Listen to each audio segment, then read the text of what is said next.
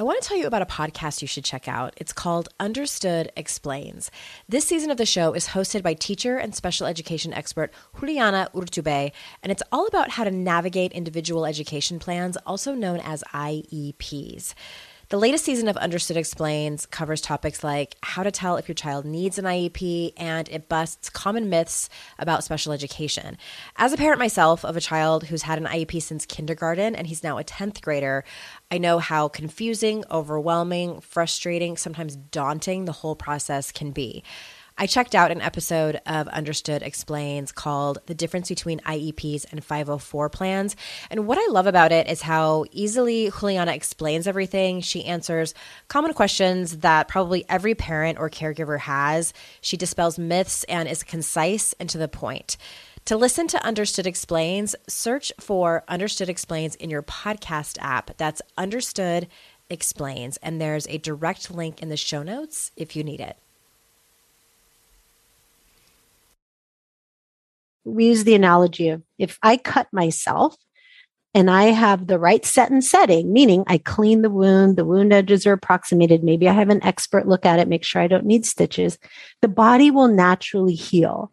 And it's the same with the psyche. If we provide the right set and setting and an expert guiding, right, then the psyche will bring to the forefront what needs to be healed, right? And that's not always a pleasant mystical experience, just FYI.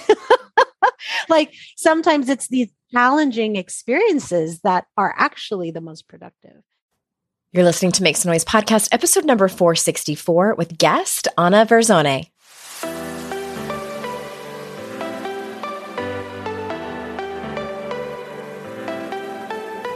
Welcome to Make Some Noise podcast your guide for strategies, tools, and insight to empower yourself. I'm your host, Andrea Owen, global speaker, entrepreneur, life coach since 2007, and author of three books that have been translated into 18 languages and are available in 22 countries. Each week, I'll bring you a guest or a lesson that will help you maximize unshakable confidence, master resilience, and make some noise in your life. You ready? Let's go. Hey everyone, welcome to another episode of the podcast. I am so glad that you're here. I had COVID, you guys, for the first time, and it's been a few weeks, but I really feel like my voice isn't totally back to uh, normal. Uh, during the interview, it was pre-COVID, so it'll be its normal state. But right now, it's still still having a hard time coming back, and I guess it just takes a lot of rest and time and lots of water and all of those things that we know that we're supposed to to do. I am excited to bring you Ana Verzone. She is someone who I've known forever and has been on the show a long, long time ago. It's I definitely in the first 100 episodes. I can't remember what number exactly, and I uh, I hesitate to put the link in the show notes because I'm like, oh my god. I was still, I was still getting my podcast host feet wet. And I get a little like, ugh, with those first hundred episodes.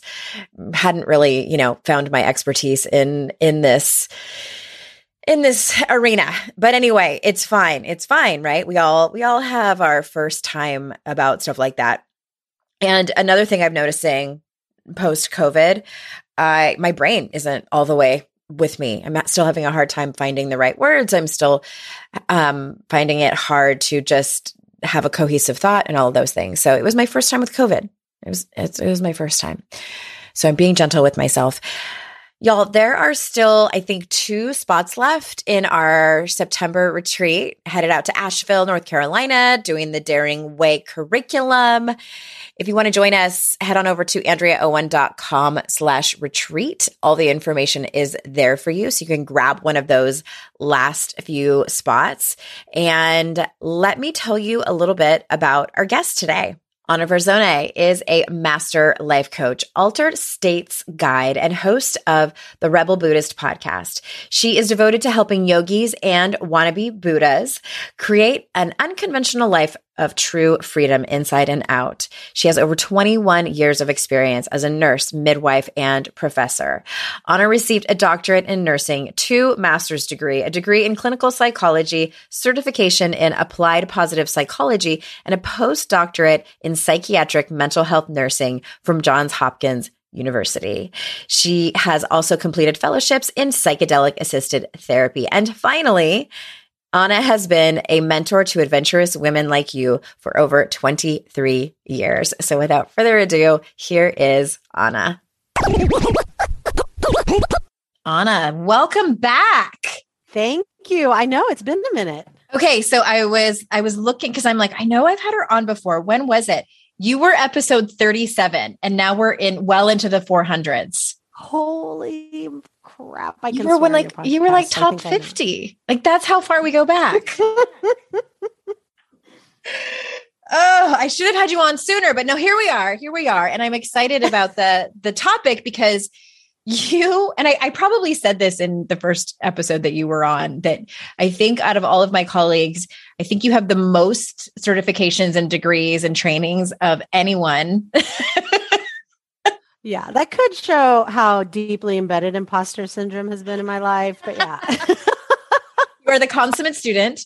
Um, your bio is so long, and I love that about you. And and so we went back and forth, like, well, what do you want to come on and talk about? Because there's so many different topics that you are an expert on. So we settled on psychedelics and spirituality. So, mm-hmm. okay, you know what I'm I'm I'm selfishly curious about what brought you here? Like what made you like wake up one morning and be like, "You know what? I want to I want to train and learn and get certified in this particular work." I, yeah, I love that question because I've actually been interested in psychedelics for decades, right? Like my uh-huh. first experience with psychedelics was when I was 15. I did LSD when I was 15 and it really changed my life. And I had, um, in, in the sense that at a very young age, I had an experience where I realized the way I perceive the world might not be how it actually was mm-hmm. and that how my perceptions went through a bunch of filters and how there was more than what I was capable of seeing at the time and just kind of you know when when you're that impressionable of an age and are told that like the world as you see it may not be as it really is and you continue to question that for the rest of your life i mean here i am a life coach right? Right. Sort of like like this is what we do. We're like hey how you think about things may not be how it actually is and it doesn't have to stay that way. So um over the decades i'd always had personal interest in it. And then as I got more into mental health, I um, would start to become more aware of how many of my patients had, because I'm a psychiatric nurse practitioner as well, had um, an existential crisis at the core of a lot of their suffering. Sort of like, why am I here? Why mm-hmm. me? Like, why am I important in this world? What is my purpose? And as I started exploring um, some of the research. You know, I'm a practicing Buddhist, so I've been meditating since 1993. And a lot of actually Buddhist practitioners have a long history with psychedelics. And I started kind of diving down that rabbit hole and realized that Stan Grof was married to Roshi Joan, who's a Zen um, Roshi. And I was discovering, wow, you know, psychedelics actually have had a big role in mental health for a very long time before they were made illegal. Mm-hmm. And then I sort of saw on the horizon that they were going to become legalized for mental health at some point because they were so effective and because we're really failing you know our mental health patients right now oh, in many yes. ways mm-hmm. and i decided you know I want to be at the leading edge of this. I want to start getting trained in this so that I can bring this to people as soon as it's available.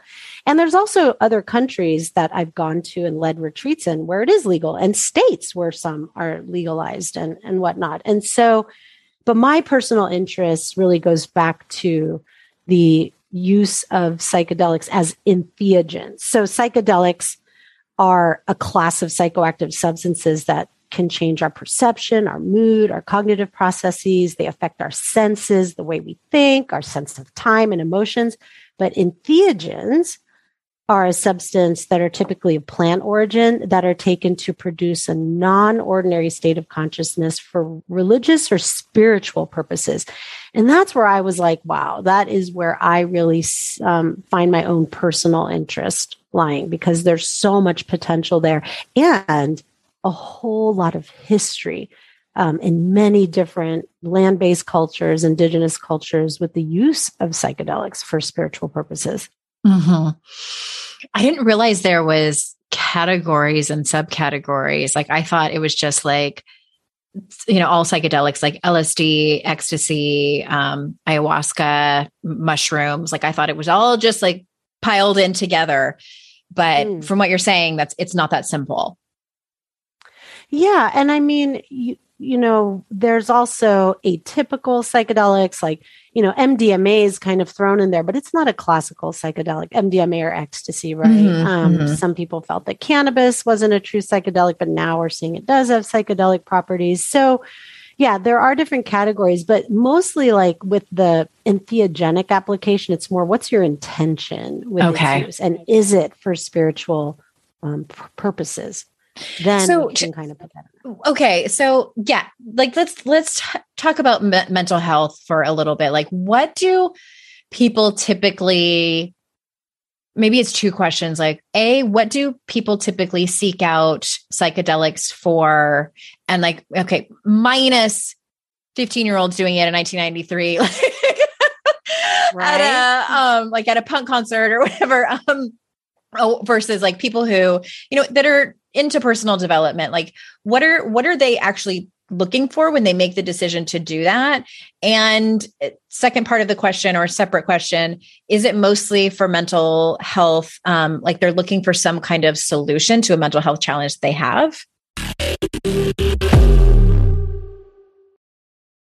There's definitely been times in my life where my paycheck ran out before I got paid again, and I wish I could have accessed my next paycheck a few days before I was due to get it. Well, what if I told you that can happen with Earnin? Earnin is an app that gives you access to your pay as you work up to $100 per day or up to $750 per pay period. Just download the Earnin app and verify your paycheck. Then access up to $100 a day as you work and leave an optional tip. Any money you access plus tips are automatically repaid from your next paycheck. You can use Earnin for anything you need to therapy visits, rent, or even extra self help books. Make Earnin a part of your financial routine and join Earnin's over 3.5 million customers who say things like, when I think about Earnin, I think about financial stability and security. It gives me a lot of peace of mind. Download Earnin today, spelled E A R N I N, in the Google Play or Apple App Store. When you download the Earnin app, type in noise under podcast when you sign up. It really helps the show. Noise under podcast. Subject to your available earnings, location, daily max, and pay period max. See earnin.com slash TOS for details. Earnin is a financial technology company, not a bank. Bank products are issued by Evolve Bank and Trust, member FDIC. If you're a parent, I invite you to join us at the Mindful Mama podcast, where it's all about becoming a less irritable, more joyful parent. With sometimes hilarious and always thought provoking experts and friends, at Mindful Mama, we know that you cannot give what you do not have. And when you have calm and peace within, then you can give it to your children. I'm Hunter Clark Fields, and I can't wait to see you there. Listen in to the Mindful Mama podcast.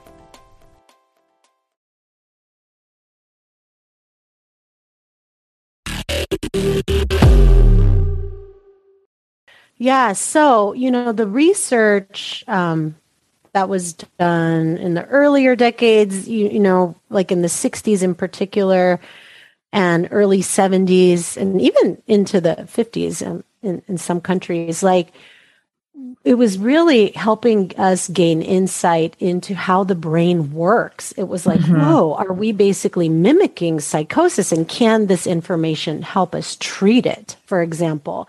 Um, but then, as some people may or may not know, the research got kind of cavalier, a bit cowboyish, and then uh, mm-hmm. made made Ill- illegal at one point. But there was a strong body of research that showed great benefit with specific psychedelics in specific contexts for things like treatment resistant depression, addiction, like yeah. um, substance use disorders. Um, and so there is a difference between recreational use and intentional use. So when you are participating in recreational use, you often don't have control over the purity of what you're getting. I mean, there are organizations now like DanceSafe, which have kits that you can order to help test if your product's actually tainted with anything or contaminated with anything. Um, but recreational usually we, we, don't have as much control over the dosing, over the purity, um, and over the environment, right? Um, oftentimes, when you hear about these bad trips, um, it's in this context of a poorly controlled environment, social stressors going on. And so, in an intentional use, there's a very different environment where, you know, um, it's not the, the goal isn't to just have a good time. And I want to say there's nothing wrong with wanting to have a good time. Like, mm-hmm. there's no judgment about that. But in terms of what is intentional use, um, people, so in terms of ketamine, for example, that has been um, approved by the FDA for treatment resistant depression. And some of this research. Isn't that a horse that tranquilizer? I thought that was a horse tranquilizer. Like not for human use. So ketamine, you know, when I was an ER nurse, we used it for conscious sedation for resetting bones and things like that uh-huh. in the ER. And so when I heard about it being used for mental health, I was like, really? um, but what was interesting was yeah when they were using it for conscious sedation people would notice people with depression would notice an improvement in symptoms mm. and so mm. that's what's kind of happening right now like the, the, the research with psychedelics has to choose a very sympathetic population right so right now um, war veterans with ptsd um, as well as end of life studies. Mm-hmm. Um, and so people are like, okay, we have a high sympathy for those populations. We'll let psychedelics be studied in those populations. But as the research has been so promising, it's now expanding out to depression and anxiety. Mm-hmm. I've um, seen some of the studies on it. I've, I've looked for them actually. Yeah. Yeah, there's a yeah, lot. There's actually really great potential with, for example, like neurodegenerative diseases um, mm-hmm. because of the potential for psychedelics for neuroplasticity, like growing you know new neuronal connections mm-hmm. which is amazing. Not many things can do that. And um, and with autism even. And um, so many amazing potential benefits. So people come you know for many reasons. My clients often come with more of an existential uh, crisis or intention of wanting to find out you know what is their purpose on this planet? Like mm-hmm. why am i here? Like i like even if you know you like I've had clients even who are like surgeons or midwives or coaches, and they, they, they feel like, yes, I kind of have an idea of what I'm supposed to be doing, but it doesn't feel like my it doesn't feel like mine like my unique purpose and that uh-huh. can actually create a lot of existential angst for people right and more more than we're willing to admit as a culture we have no rites of passage for example that um, in in the west that many yeah. other cultures do you know the rite of passage is getting your license you're getting to drink alcohol. It's sort of like really this is this is our rites of passage. Yeah. So when you are in an intentional setting, you many of you may have heard of like set and setting. So that's the mindset of the client coming in, the mindset of the practitioner or the guide, what they're bringing to the table, what their expectations are, what their fears and anxieties might be. And then um, the setting, you know, if you've looked at most of the psychedelic research settings, they're very home like environments. They're not like in a very clinical, mm-hmm. sterile environment. Mm-hmm. They try to make it as homey as possible and comfortable. It's a, a, controlled environment. Like with my clients, I'll be like, is there anything in the room that might be triggering? Let's move it. Let's change it. We want it to be a really safe space for clients, right? And then we also want to think about the, um, the skill set of the guide. So now we've gone beyond set and setting and realized, hey, there's also the skill set of the guide that can handle um, when challenging experiences come up or that can read a client's experience because some people may not be talking but be struggling and being able to pick up on that and um, awareness of the different medicines. So that's the next thing. Like, is the substance the correct substance? So different psychedelics have different qualities. So I think the future of it's going to be well, what's your intention and which medicine is suitable for that? Like mm-hmm. psilocybin is lends itself really well to existential crises, which is why it's one of my favorites. You know, in the hop the research at Johns Hopkins where I did my postdoctorate program is showing really great results with existential crises um, in people with terminal diagnoses or end of life. And we can see how this applies to people without terminal diagnoses. Like, don't we all have existential? Yeah, eventually. Yeah. Point? right get to and midlife so, and you if you haven't had one yet we'll save you a right? seat and then and then the the dosing matters like what dose is it at? Is that appropriate for the intention? You know, for example, the ketamine assisted therapy doses, those are relatively low so that mm-hmm. you are able to talk during it and have a therapy session during it versus a full on psychedelic experience that's very internal, right? So the psilocybin, that's mushrooms, correct? Right. And yes, I know that's a very broad term. Mushrooms. Yeah. Yes. That there's lots of different kinds of mushrooms um, my experience, I've, so I've never done any kind of hallucinogenic like LSD or MDMA. And I'm, to be honest, because I'm an addict, I'm glad that I didn't, especially ecstasy. Like, I think I really would have fallen in love with that a little bit too much. I did mushrooms in the early 90s. mid 90s right. and i had really great experiences with it some mm-hmm. of the, the best times i had with friends were on mushrooms. Um, I have no idea where we got them. You know, like I was a teenager. Well, right. yeah, I was like an older teenager. And, but honestly, like, but I understand.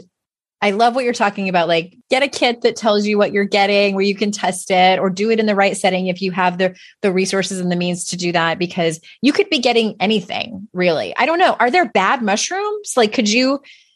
Eh, does such a thing exist? Yeah. So I think that's a really good question. And, you know, with mushrooms, they can't, they should be prepared correctly because if they're dried inappropriately, you can have toxic molds on them and whatnot. Okay. Right?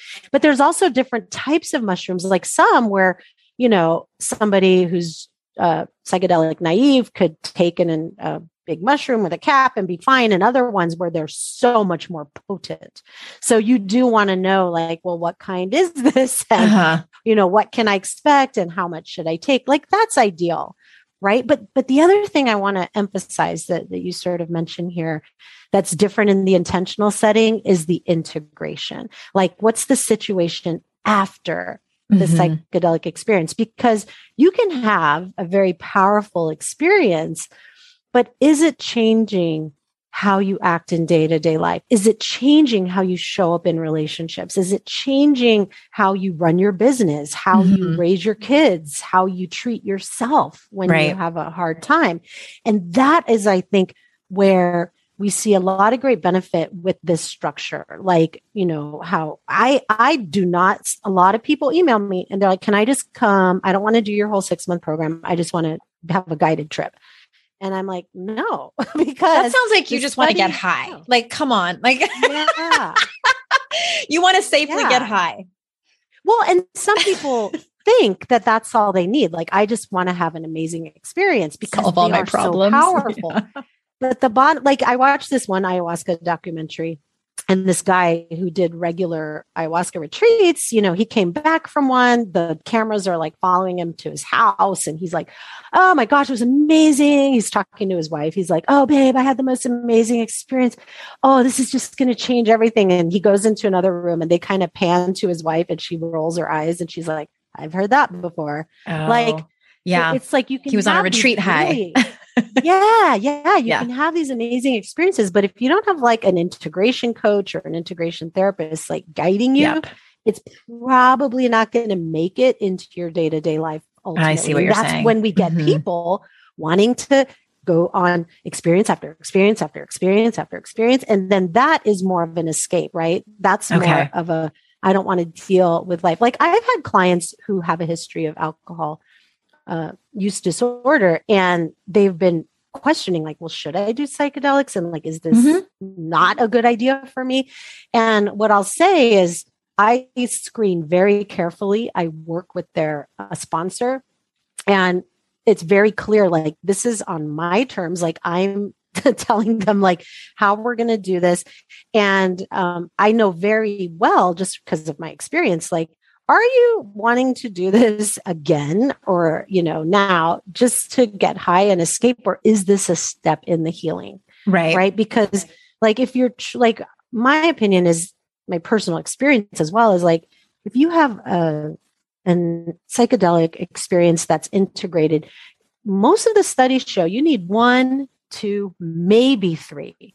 Yeah. And, and that's it. Like, um, and and if if you're actually integrating, and that doesn't mean you can't do it more often if you want, but you shouldn't need to. You shouldn't need to. Okay. there was um I watch we really like David Letterman's show. I think it's on Netflix. My next guest needs no introduction. And he had Will Smith on, I think in the last season. And I don't know, Will Smith might have written about this in his book. I haven't read it yet, but he talks about going in, on ayahuasca retreats and he went 15 times. And I was like, why? Oh. Like that was my first that came out of my mouth. And I'm like, what did you not get the previous 14 times that you, or do you just have like so much money? You're like, you know what? I am going to go do this thing because I want to run away from my life. And, and I, but I, I get what he's saying because I think I probably talked about this on the podcast before a couple of years ago, or maybe it was over COVID. I can't remember there was a documentary where they were it must have been a different documentary than you were talking about but they were they were documenting some people who had gone on some ayahuasca retreats. Most of them had a great experience. I think there might have been like one person who was having a struggle but I saw that and I was, and then I started thinking about doing it myself. And I'm like, I want to go and have this like magical spiritual experience. Like, I want to go do this. And I was talking to one of my friends who's also in recovery. And then I realized shortly after, and I'm like, you know what? It must have been over COVID because that's when my mental health took a shit. And I told her, I think I just want to get high. I think I just want to run away from my life. And so now all this time later, and I've, I've looked into it, obviously I'm having you in the show. I'm still, um, I'm still looking into it and talking to people who are in recovery who have used psychedelics for trauma healing. And I can honestly say now that it's, I'm leaning way more on the side of, and I like that you say that like three times max of yes, people in recovery can do it. So uh, what I, all this to say, I would be looking for some like spiritual healing because there's still some right. stuff. Exactly. And I would also be lying if I said like, "Oh, I don't care at all that I get a chance to like run away from my feelings for a little bit." But I also know that like I might think I'm running away from my feelings, but I'm probably running straight into the belly of the beast. yeah. So it's all of those things. It's all of those things. I just have to be incredibly honest with myself about my intentions I was just thinking, wouldn't it be funny if with our coaching programs we were like, and you have to do our mastermind 15 times? Like, like people lot. would be like, what's wrong with it that I have to right. do it 15 times? Isn't the but- point so I get better and I don't have to do this anymore? Like, yeah. I just want to clarify, and I, I, want to, I so want to make this clear to everyone. I don't believe that psychedelics are necessary for spiritual growth. At they're not for everyone. I mean, yeah, I'm they are yeah, they are not for everyone and you don't need them. Like I've been meditating since 1993. Oh my god, that's like almost 30 years now. Mm-hmm. And it's like I've met meditation practitioners, you know, I've had Tibetan teachers and I've met people who have gotten there without anything. And here's what I do know. So I like to describe psychedelics like this. So our brain is sort of a fresh snow hill. And we're born with this fresh hill of snow and we start taking a sled ride down the hill, right? We make all these decisions, we choose our thoughts, we go down different paths down the snow hill. But eventually we start taking the same paths a little more frequently. And then eventually some of them are deeper grooves, such that if we're in our sled and we're trying to go down a different way, we're going to eventually like go into the deeper groove again. It's like it's so hard to take a different path, even if we want to. But psychedelics are like a fresh snowfall. They fill in those grooves and help make taking a different path, a different perspective, um, different choices a bit easier because of having provided that fresh snowfall. And they also provide, like, so the way I really see it with spiritual practice, is there is no shortcut to anything, y'all. We've figured that out by now, right? Mm-hmm. Can we mm-hmm. all agree in yeah. that 400th whatever episode that there is no shortcut yes. to anything? And so psychedelics sort of provide a glimpse of the top of the mountain. It's like a helicopter ride to the top of the mountain so that you can see the view and you go, oh, this is what it's for. This is why I get on my cushion and meditate. This is why I prioritize getting good sleep. This is why I make my mental health so important because this is what's possible. And when you see it and have a like visceral experience of it and know it's true because you feel it as a knowing, not as mm-hmm. like you're mm-hmm. watching a movie and maybe it's true. It's like, this is so true. That makes the commitment to your daily spiritual practice, to um, your personal growth, that much easier to commit to. And so I think, you know, the escape to that can be beneficial in the sense of it is an escape, but like you said, it's running into the belly of the beast of truth. Yeah. And you get there and you see the truth, and that can be so powerful. You said and, it much more lovingly than I did. same, same. yeah, exactly.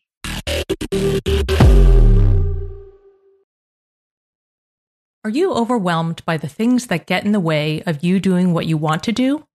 Are you looking for ways to simplify life to better align with your values?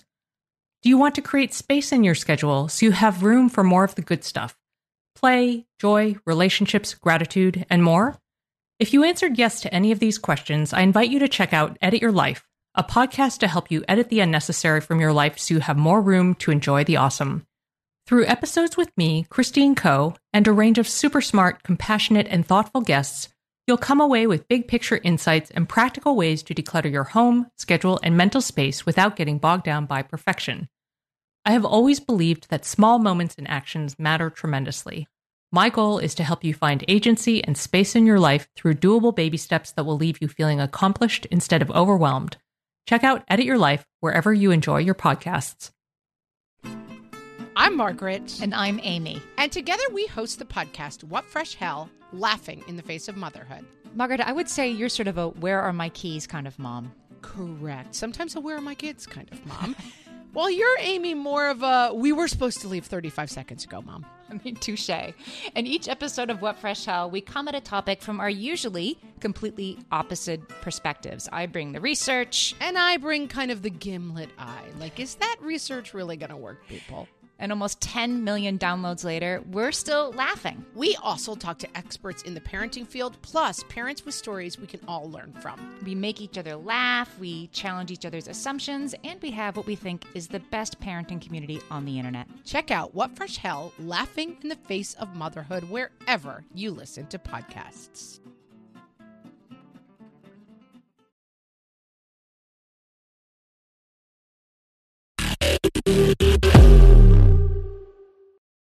Tell us about the hard the quote unquote hard work that you talk about where you can really get the benefits um, or you know have that spiritual insight that you talk about. Like what else is there? Probably talking about like after you use psychedelics or even during the experience of psychedelics. Like what else is hap- what else needs to happen? Yeah so we're not you know um Oh, I, I think what this is lending itself to in terms of the process to integration, right? So this is why if you look at all of the psychedelic research or most of the psychedelic research, it's a medicine session. So the psychedelics are often called medicine. Um, so the, the medicine session and then three integration sessions and then another medicine session and three integration sessions and then maybe a third. The only ones where they've been shown that maybe just one is necessary is with end of life clients with uh, end of life anxiety mm-hmm. and just one episode can really help to uh, alleviate that. But that, so I think that really goes to show, and any patient that's been through a psychedelic study will say this is not a panacea. Like you still need to go to therapy or get yeah. coached or have that integration. You still need to make those difficult decisions and have those challenging conversations in mm-hmm. your life and take those risks.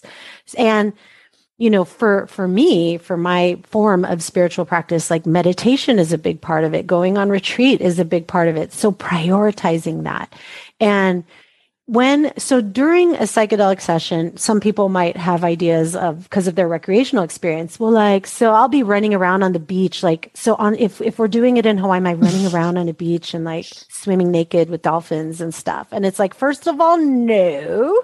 Like that's not what's happening.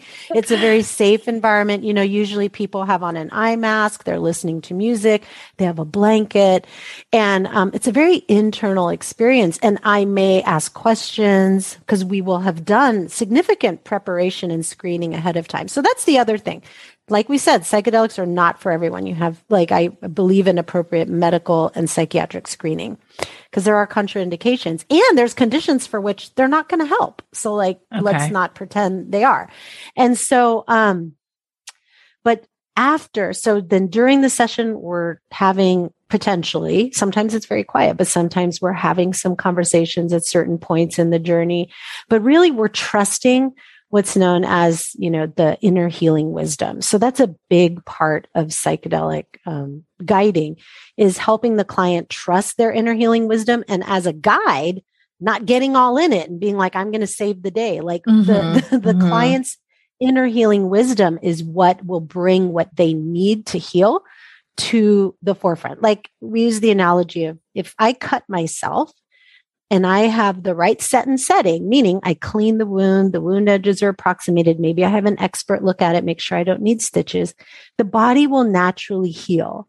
And it's the same with the psyche. If we provide the right set and setting and an expert guiding, right, then the, the, the psyche will bring to the forefront what needs to be healed, right? And that's not always a pleasant mystical experience, just right. FYI. Mm-hmm. right, right, right. like, There's like sometimes it's and, these yeah. challenging experiences that are actually the most productive. And then so the, the hard work is the integration after and, you know, in my case, you know, sticking to your meditation practice, even when it feels boring and difficult and challenging. Yeah. Mm-hmm. Do you ever come across a case where I'm sure this probably happens. Um, because I, I, you know, I had a doctor tell me once that I was medication resistant when like two antidepressants weren't helping me. Um, I have a feeling it's because I actually have a thyroid issue and not and wasn't actually depressed.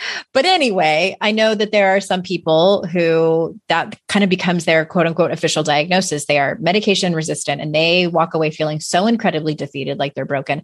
And I can, mm-hmm. I can assume that for many psychedelics would be kind of a last resort, like this Hail Mary, if you will. Cause it is, I think for many, especially living in a, in a culture where a lot of these drugs are still illegal in many states, it's a little risky. So all I, I'm all this lead up. My point is like I'm assuming there are people who are like, okay, if this doesn't work, I don't know what I'm going to do. Like I feel like this is kind of my last resort. But so, do you have people where they walk out of these experiences saying that was a really fun high, but I don't feel any better? I mean, given that yeah. they've done some of the integration, like where it just doesn't really stick, if you will.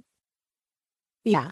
So, um, you you know there is um, a difference between the my mental health patients and then the ones coming for the more uh, purpose driven uh, goals in in the sense of the the treatment approach right mm-hmm. so when when i have um, clients that have come with the diagnosis of treatment resistant depression first i like to remind everyone and everyone listening like medications can be life saving and amazing and powerful and they actually don't work very well. con- yeah. Con- con- considering, like maybe we'll see quali- uh, like quantitative differences in a measurement, but is it clinically relevant? Like, are they actually happier in life? Are they actually mm-hmm. like feeling mm-hmm. better? Or are we just looking at points on a scale that's statistically significant? Right. So they like we are, like I said in the beginning, miserably failing mental health patients with our medication approaches right now. And yes, I have seen clients come for ketamine assisted therapy because that is what is legal and covered by insurance right now, um, who very much struggle with um, coming to into complete remission. Right. Mm-hmm. And by and legal and um, uh, covered by insurance, you mean just in the United States? In just in the United States and okay. all 50 states. Got it. Okay. Yeah. So because in some states, you know, maybe it's not covered by insurance, but but you could use psilocybin or you could use cannabis for for example. So I I have seen clients with that, but you you know, I don't think I think we have to remember in medicine, we generally use this concept of the rule of thirds. Like a, any treatment or any patient or client of yours, a third are going to be like, oh my gosh, that was amazing. It solved all my problems. A third are going to be like, that was pretty cool. It did yeah. help. It didn't mm-hmm. make it go away completely, but it was pretty good. And a third are going to be like, eh, not for me. Um, or it didn't do anything. And I think that's true of anything that works, which is beautiful, which is why we have so many different medicines, so many different kinds of practitioners. And I have, um, so that's why I feel like screening is really important because I don't want to tell a patient, hey, this is going to really help if it's not, or yeah. if I don't think it will. And I just also want to preface if you have the mindset of this better work or I'm screwed, that is a lot of pressure. Right. For you, on yourself, the on medicine. the practitioner. Yeah. Mm-hmm. Right. And it's really important to work on that before actually even having the session. It's like, okay, okay, wait a minute. Like, and so, you know, that's why I involve you know, at least a month of preparation before we even have the medicine session because we have to talk about all those things. What are our expectations? Because the reality is they're probably not screwed if it doesn't work, but but you know, like let's talk about that. mm-hmm. and and let's let's go there. So with the ketamine, yeah, we have preparation sessions and all that. I, I will say from the existential um mystical experience perspective, the the rate of quote unquote failure is a lot lower because okay. we have shown many studies show that people that especially psilocybin at a specific dose can lead to reliably to a mystical experience. And the studies on spirituality and psilocybin have shown that at like clients that have had that mystical experience do show sustained benefits in their spiritual practice and in their mm-hmm. spiritual life, including how others perceive them, which I think is huge because so much of this could be like, yeah, I think I'm amazing now. mm-hmm. And like in that documentary, the wife's like, yeah, right. Yeah. But but a lot of the more recent studies are actually assessing people's community members, like their family oh. members or friends. And they're like, has this person actually changed? And we're seeing really good results with that, which I think is pretty courageous to include. And yeah. That's exciting that the research is expanding so much. And I noticed when I looked into it, it seemed to be predominant in a handful of states throughout the United States. And there wasn't a whole lot near me. I think there might have been like one at Duke University, um, but I didn't qualify or something like that. So um, I'm glad that it's expanding. This has gone by so fast and we are out of time, but I oh wanted oh to, I wanted to ask you, is there any, I wanted to give you one more opportunity. Like, is there anything that we didn't touch on where you were like, I cannot walk away from this conversation without saying this one thing? Yes. So, okay. you, you know, what I really want to um, Im- impress on everyone really is, you know, the reason we talk about these things, the reason we do this work is, and we talk about, you know, end of life anxiety, existential anxiety. And the, the reality is, I think all of us know at some level that we're all going to die and we mm-hmm. don't know when. Right. We don't know when. We can pretend if we drink our green juice and exercise that we're extending life, but we don't actually know that. Shit right. happens all the time. And so, like, really, I just want to impress that, you know, if you're feeling that, if you're having that urgency of like, that that awareness instead of having it be a depressing thing or a downer it's like that can be used to fuel your life to not put shit off anymore. Like if you're interested in this, go explore it, go investigate. If you're wondering these things, the time is now mm-hmm. because we don't know when. And there is a balance between planning for the future and fully living in the present. And it doesn't mean we chuck out planning for the future, but to really embrace the preciousness of this life because we have no idea how much longer we're going to be here. Yeah, I love that. Thank you so much, my dear. Um, I'm, this could have been like a three hour conversation. I'm going to have to have you back on. All of the links are in the show notes uh, to back yes. to Anna's, uh, Ana, excuse me, um, on a site and to tell everyone where, like, what's the best place to find you these days?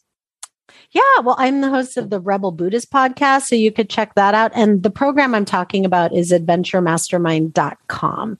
So if you want to explore that program, but otherwise, yeah, come and have a listen to the pod or myname.com, anaverzone.com has all the things. All the things, all the all the topics on all of your certifications Free and PhDs stuff, and all all, that kind of stuff. yes. Well, thank you so much, my dear listener. Thank you for sharing your time with us and and sticking with it. I value your time so much, and I'm so honored that you choose to spend it with my guests. And I, yes, I. I was going to say me. I'm like trying to get my grammar correct. Good for you. I guess, and I. And remember, it's our life's journey to make ourselves better humans and our life's responsibility to make the world a better place. Bye for now. Hi there. Swinging back by to say one more thing. You know how I'm always giving advice over here on the show and on social media? And a couple of those things is that I'm always telling you to ask for what you want, be clear about it, and also ask for help. So I am taking a dose of my own medicine and I'm going to do that right now. It would be the absolute best and mean the world to me if you reviewed and subscribed to this show, Make Some Noise podcast, on whatever podcast platform of your choice. And even more importantly, it would matter so much if you shared this show. Sharing the show is one of the few ways the podcast can grow. And that also gives more women an opportunity to make some noise in their lives. You can do that by taking a screenshot when you're listening on your phone and sharing it in your Instagram or Facebook stories. If you're on Instagram, you can tag me at Hey Andrea Owen, and I try my best to always re-share those and give you a quick thank you DM. And also, you can tell your friends and family about it. Tell them what you learned. Tell them a really awesome guest that you found on the show that you started following. Whatever it is, I appreciate so much you sharing about this show.